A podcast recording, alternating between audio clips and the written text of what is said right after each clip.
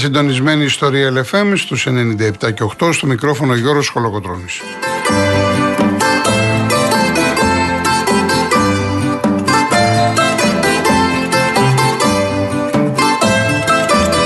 Τηλέφωνο επικοινωνίας 211-200-8200. Επαναλαμβάνω 211-200-8200. Κυρία Βάσια Κούτρα είναι σήμερα στο τηλεφωνικό κέντρο. Κύριος Γιάννης Καραγευρέκης στη ρύθμιση του ήχου.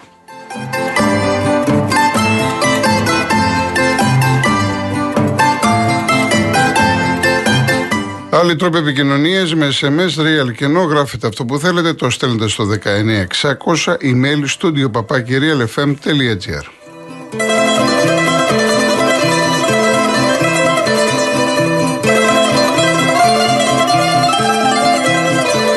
Κυρίες Δεσποινίδες και κύριοι, καλό σας μεσημέρι, καλή εβδομάδα, ελπίζω να είστε καλά. Δεν ξέρω πόσοι πήρατε χαμπάρι χθες ότι ήταν η γιορτή του πατέρα. Γιατί συνήθως το λέω, ε, ασχολούμαστε όλοι με τη γιορτή της μητέρας, ο μπαμπάς περνάει σε δεύτερο πλάνο. Προσωπικά, για να σας λύσω την απορία, η μεγάλη μου μου είπε πρωί πρωί χρόνια πολλά, η μικρή το έξερε αδιάφορη ήταν σε κάθε περίπτωση και σήμερα μέρα είναι και μπορούμε να πούμε χρόνια πολλά και να δεχθούμε. Έχω επιλέξει λοιπόν στον πρόλογο της εκπομπής να ξεκινήσουμε ένα, με ένα τραγούδι που είναι για τον πατέρα, αγαπημένο τραγούδι. Ερμηνευτής είναι ο Στέλιος ο Διονυσίου. Το θυμάμαι ένα πατέρα, το έχει γράψει ο Φίλιππος ο Γράψας και η μουσική είναι του Μάριου Τόκα.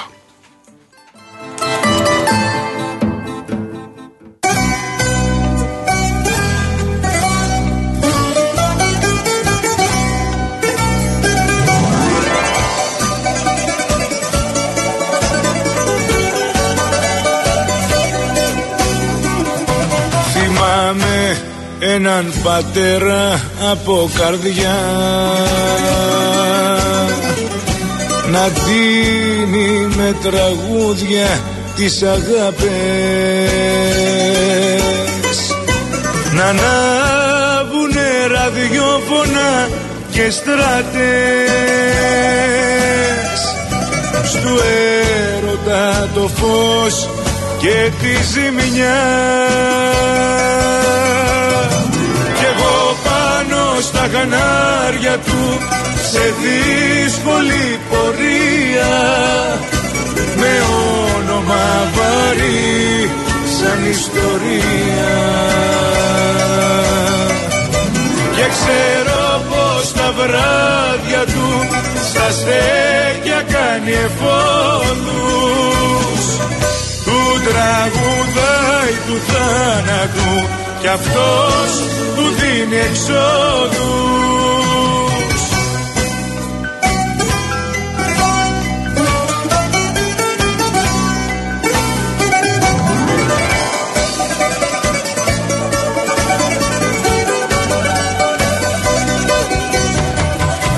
Θυμάμαι έναν πατέρα από ψυχή χαράματα Θεσσαλονίκη Αθήνα. Να στέλνει με τα ντόμπρα και τα φίνα τις πίκρες σε εχθρική περιοχή. Κι εγώ πάνω στα χνάρια του σε δύσκολη πορεία. Με όνομα βαρύ σαν ιστορία. Και ξέρω πως τα βράδια του στα στέκια κάνει εφόδους.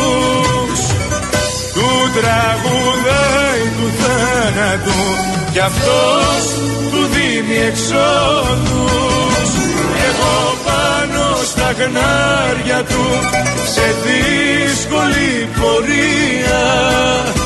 Με όνομα βαρύ σαν ιστορία.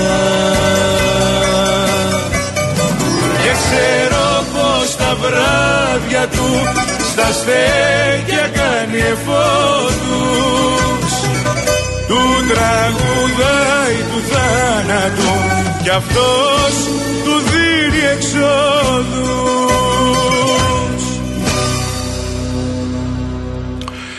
Είναι η μέρα σήμερα εθνική μας ομα... εθνικής μας ομάδας.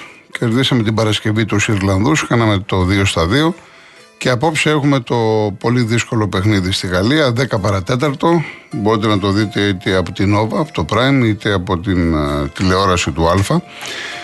Επειδή λέμε τα πράγματα με το όνομά τους, ξέρουμε όλοι ότι το πιο πιθανό σενάριο είναι να χάσουμε.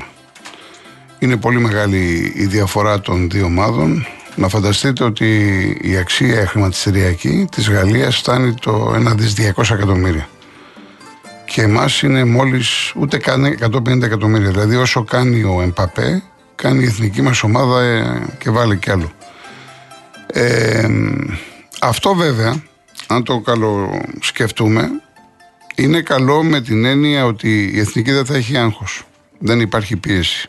Ο στόχος είναι να, εάν μπορέσει να προκριθεί ως δεύτερη, αλλά δεν έχει σημαδέψει τη Γαλλία, έχει σημαδέψει την Ολλανδία και για μένα σωστά. Ε, αυτό σημαίνει ότι θα πάει στη Γαλλία να κάνει το παιχνίδι της και να πάρει ό,τι μπορεί. Δεν περιμένουμε μια εθνική να ανοιχτεί, να παίξει επιθετικά, γιατί θα την πατήσουμε. Οι Γάλλοι δεν σε τρελαίνουν με την απόδοσή τους, αλλά έχουν τέτοια ποιότητα που μπορούν να σκοράρουν ανα πάσα στιγμή με οποιονδήποτε παίχτη. Ναι, μεν κατά διαστήματα ψιλοχάνονται, ειδικά μέσα στη Γαλλία, αλλά από εκεί και πέρα είναι, έχουν τη, τη δυνατότητα μέσα σε 2, 3, 5 λεπτά να σε κάνουν να βλέπεις αστεράκια. Αυτό σημαίνει λοιπόν ότι χρειάζεται πάρα πολύ μεγάλη προσοχή, θέλει τρέξιμο στο κέντρο, σωστό τρέξιμο, όχι άσκοπο και να είναι κοντά οι γραμμές έτσι ώστε να μην ε, βρουν ε, χώρους δράσης. Δεν είναι μόνο Εμπαπέ. Υπάρχει τρομερή ποιότητα για την ομάδα του Ντεσάμπ, ε, όποιους παίκτες και να χρησιμοποιήσει. Εμείς λοιπόν πρέπει να έχουμε καθαρό μυαλό. Επαναλαμβάνω, δεν έχουμε να, χάσει, να χάσουμε τίποτα και να γνωρίσουμε την ήττα δεν τρέχει τίποτα. Ούτε θα αρχίσουμε να πυροβολούμε τον προπονητή και τους παίκτες. Αλλά από εκεί και πέρα η εθνική ομάδα είναι υποχρεωμένη να παλέψει ούτε είναι, πρέπει να είναι στόχος ότι ας χάσουμε και να πέσουμε μια αξιοπρέπεια σε καμία περίπτωση. Ε, αυτό που πρέπει να κάνουμε ξέχωρα ότι ε, οφείλουμε να δώσουμε έμφαση στο αμυντικό παιχνίδι, μη σηκώνουμε την μπάλα, όχι καμινάδες. Με την Ιρλανδία είδαμε καλές συνεργασίες, είδαμε την μπάλα κάτω. Όσο την κυκλοφορήσουμε την μπάλα, όσο μπορούμε βέβαια, αυτό θα είναι καλό για την εθνική ομάδα. Δεν λέω τώρα να φύγουμε στην κόντρα και αν μπορεί να γίνει μια μακρινή παλιά να μην γίνει προς Θεού. Για ποδόσφαιρο μιλάμε. Αλλά μιλάω, αναφέρομαι σε έναν μέσο όρο. Η εθνική ομάδα αυτή, τουλάχιστον από ό,τι είδαμε την Παρασκευή, είναι μονιασμένη, είναι ενωμένη. Μου έκανε εντύπωση σε δύο-τρει φάσεις, δεν ξέρω αν το προσέξατε, που οι παίκτες φιλήθηκαν, διότι δεν ήταν η τελική τους προσπάθεια αυτή που ήθελαν, αλλά ο ένας ήθελε να στηρίξει τον άλλον. Ε. Αυτό είναι πάρα πολύ σημαντικό. Δηλαδή, βλέπουμε μια εθνική η οποία δεν παίζει το φοβερό ποδόσφαιρο, αλλά είναι ομάδα, είναι σύνολο. Και αυτό φυσικά πιστώνεται και στον προπονητή. Είναι τέτοια η μαγιά, αν θέλετε, των συγκεκριμένων ποδοσφαιριστών, οι οποίοι σου λένε ότι ναι, μεν έχουμε την ευκαιρία από τον Nations Link, αλλά από εκεί και πέρα γιατί να μην παλέψουμε. Και βλέποντας αυτή την Ολλανδία, η οποία θυμίζω στην Πρεμιέρα έφαγε τέσσερα από τους Γάλλους, έτσι. Μια Ολλανδία η οποία στερείται συνόλου, στερείται ισορροπία ως ομάδα και η Ολλανδία έχει παιχταράδες, αλλά θέλει πάρα πολύ δουλειά για να γίνει τουλάχιστον αυτό που ήταν. Όταν λοιπόν βλέπεις αυτή την Ολλανδία, λες γιατί να μην το παλέψω. Άρα λοιπόν είναι ένα παιχνίδι που σαφώς έχει φαβορή. Εμείς είμαστε το outsider, αλλά πολλές φορές δεν ξέρεις τι γίνεται. Δηλαδή, από τώρα το λέω, μπορεί να χάσουμε 2-0, μπορεί να χάσουμε ξέρω εγώ 3-0, 3-1, αλλά δεν θα μου είναι έκπληξη ακόμα και να πάρουμε βαθμό.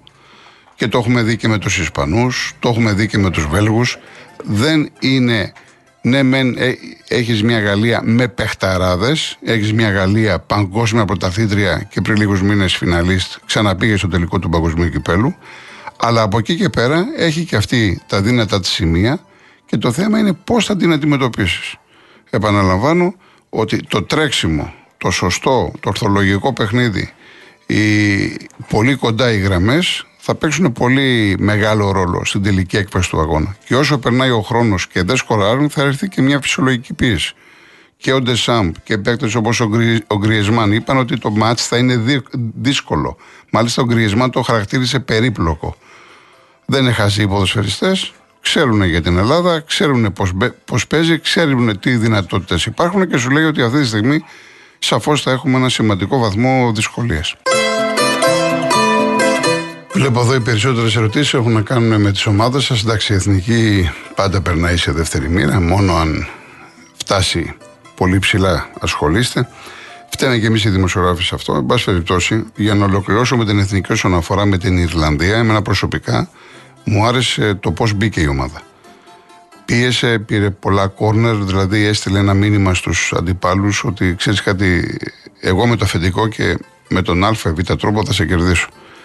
Και μην υποτιμούμε την Ιρλανδία, δεν είναι κάτι το ιδιαίτερο, σαφώς, αλλά είναι δυσκολοκατάβλητη ομάδα.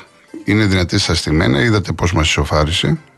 Η εθνική μας, η οποία ήταν, είχε τελικές, ήταν καλύτερη πολύ στο πρώτο μήχρονο, ήταν το αφεντικό του αγώνα, καλές συνεργασίες, κάτω η μπάλα. Ε, γενικά είδαμε ας πούμε μια ομάδα που προσπάθησε να παίξει ποδόσφαιρο. Εντάξει, φάγαμε τον γκολ, το οποίο δεν το δουλέψαμε καλά, δεν ήμασταν καλά στημένοι όσον αφορά την αμυντική προσέγγιση. Από εκεί και πέρα καταφέραμε και σκοράραμε στο δεύτερο μήχρονο, μετά περισσότερο διαχείριση.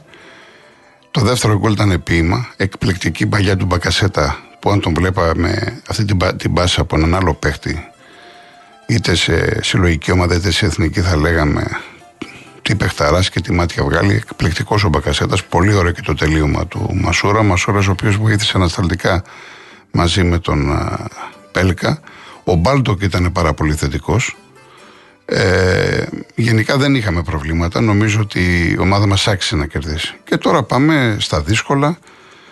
Ε, με ρωτάτε το πώς πρέπει να παίξει, είναι θέμα του προπονητή. Εγώ τι να σας πω, διαβάζω ότι ενδεχομένως να παίξει με δύο αμυντικά χάφ, να βάλει το Σιόμπι, να κρατήσει τον Μπέλκα.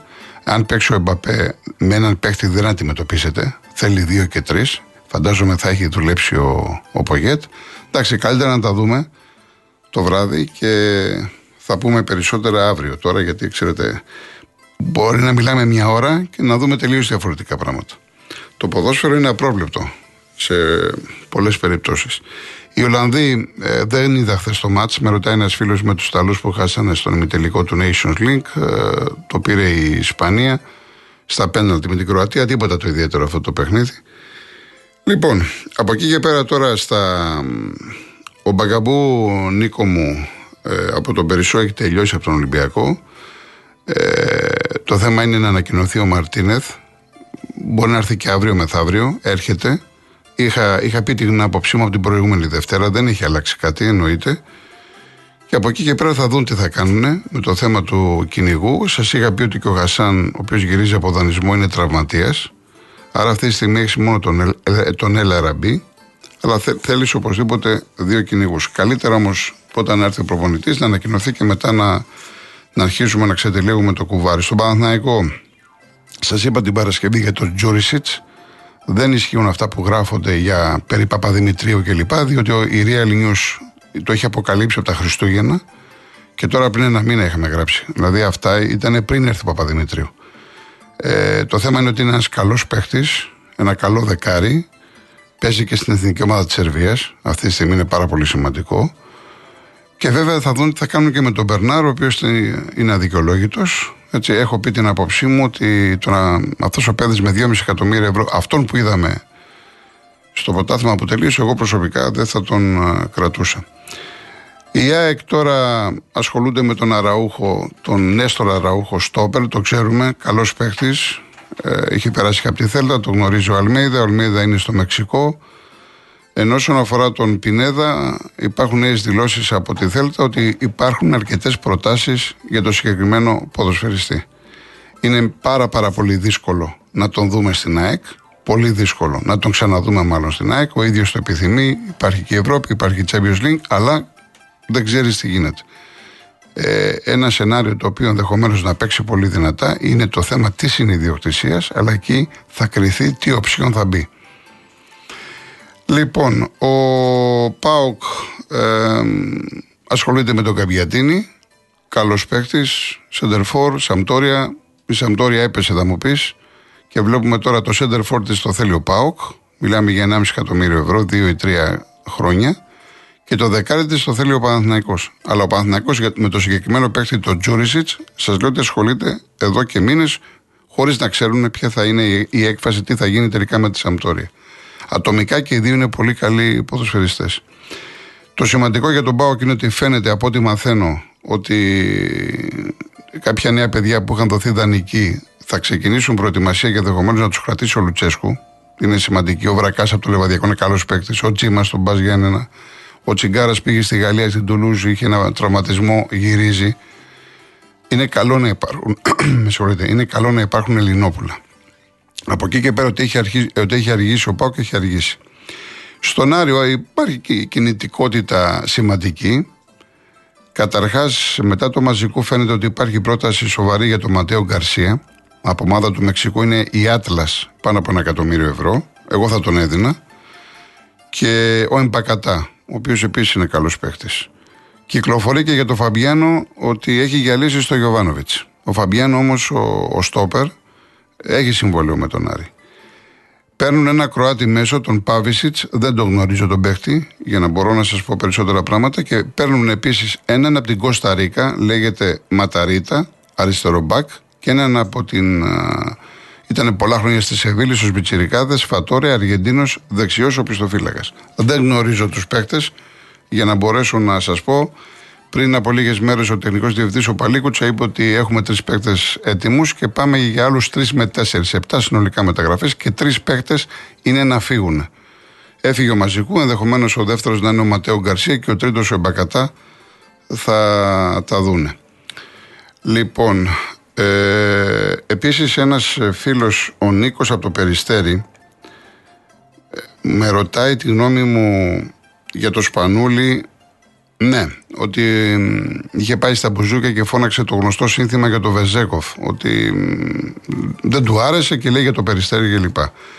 Ε, κοίταξε να δεις, εγώ σε καμία περίπτωση αν ήμουν οπαδός του περιστερίου ή μέλος του περιστερίου δεν θα με ενοχλούσε με την έννοια πια. Ε, το περιστέρι μου δεν ε, εκτίθεται. Δεν έχω εγώ να απολογηθώ σε κάποιον ή σε κάτι ως περιστέρι. Το πώς εκφράζεται ο Σπανούλης αφορά τον ίδιο. Ο Σπανούλης λοιπόν θα πρέπει να συνειδητοποιήσει ότι πέταξε την αθλητική στολή και φοράει το κουστούμι. Είναι προπονητής. Το να πάει λοιπόν στα μπουζούκια και να αρχίζει να φωνάζει συνθήματα για τον Βεζέκοβ, για τον οποιοδήποτε, είναι κάτι που σαφώς δεν συνάδει με την προπονητική του ιδιότητα. Εμένα λοιπόν, αφού με ρωτάς, δεν μου άρεσε, δεν μου άρεσε, δεν μου αρέσει, δεν πρέπει ο προπονητής να φέρεται έτσι να ξεχάσει ότι έπαιζε μπάσκετ και ότι ήταν στον Ολυμπιακό. Έτσι. Αλλά εσένα ως περιστέρι δεν νομίζω ότι πρέπει να τα βάψεις μαύρα και ούτε έτσι, γιατί βλέπω το, το ύφος είναι λίγο έτσι επιθετικό. Αφορά τον ίδιο το Σπανούλη. Αυτή είναι, επαναλαμβάνω, η άποψή μου. Όταν είσαι προπονητής, είσαι προπονητής.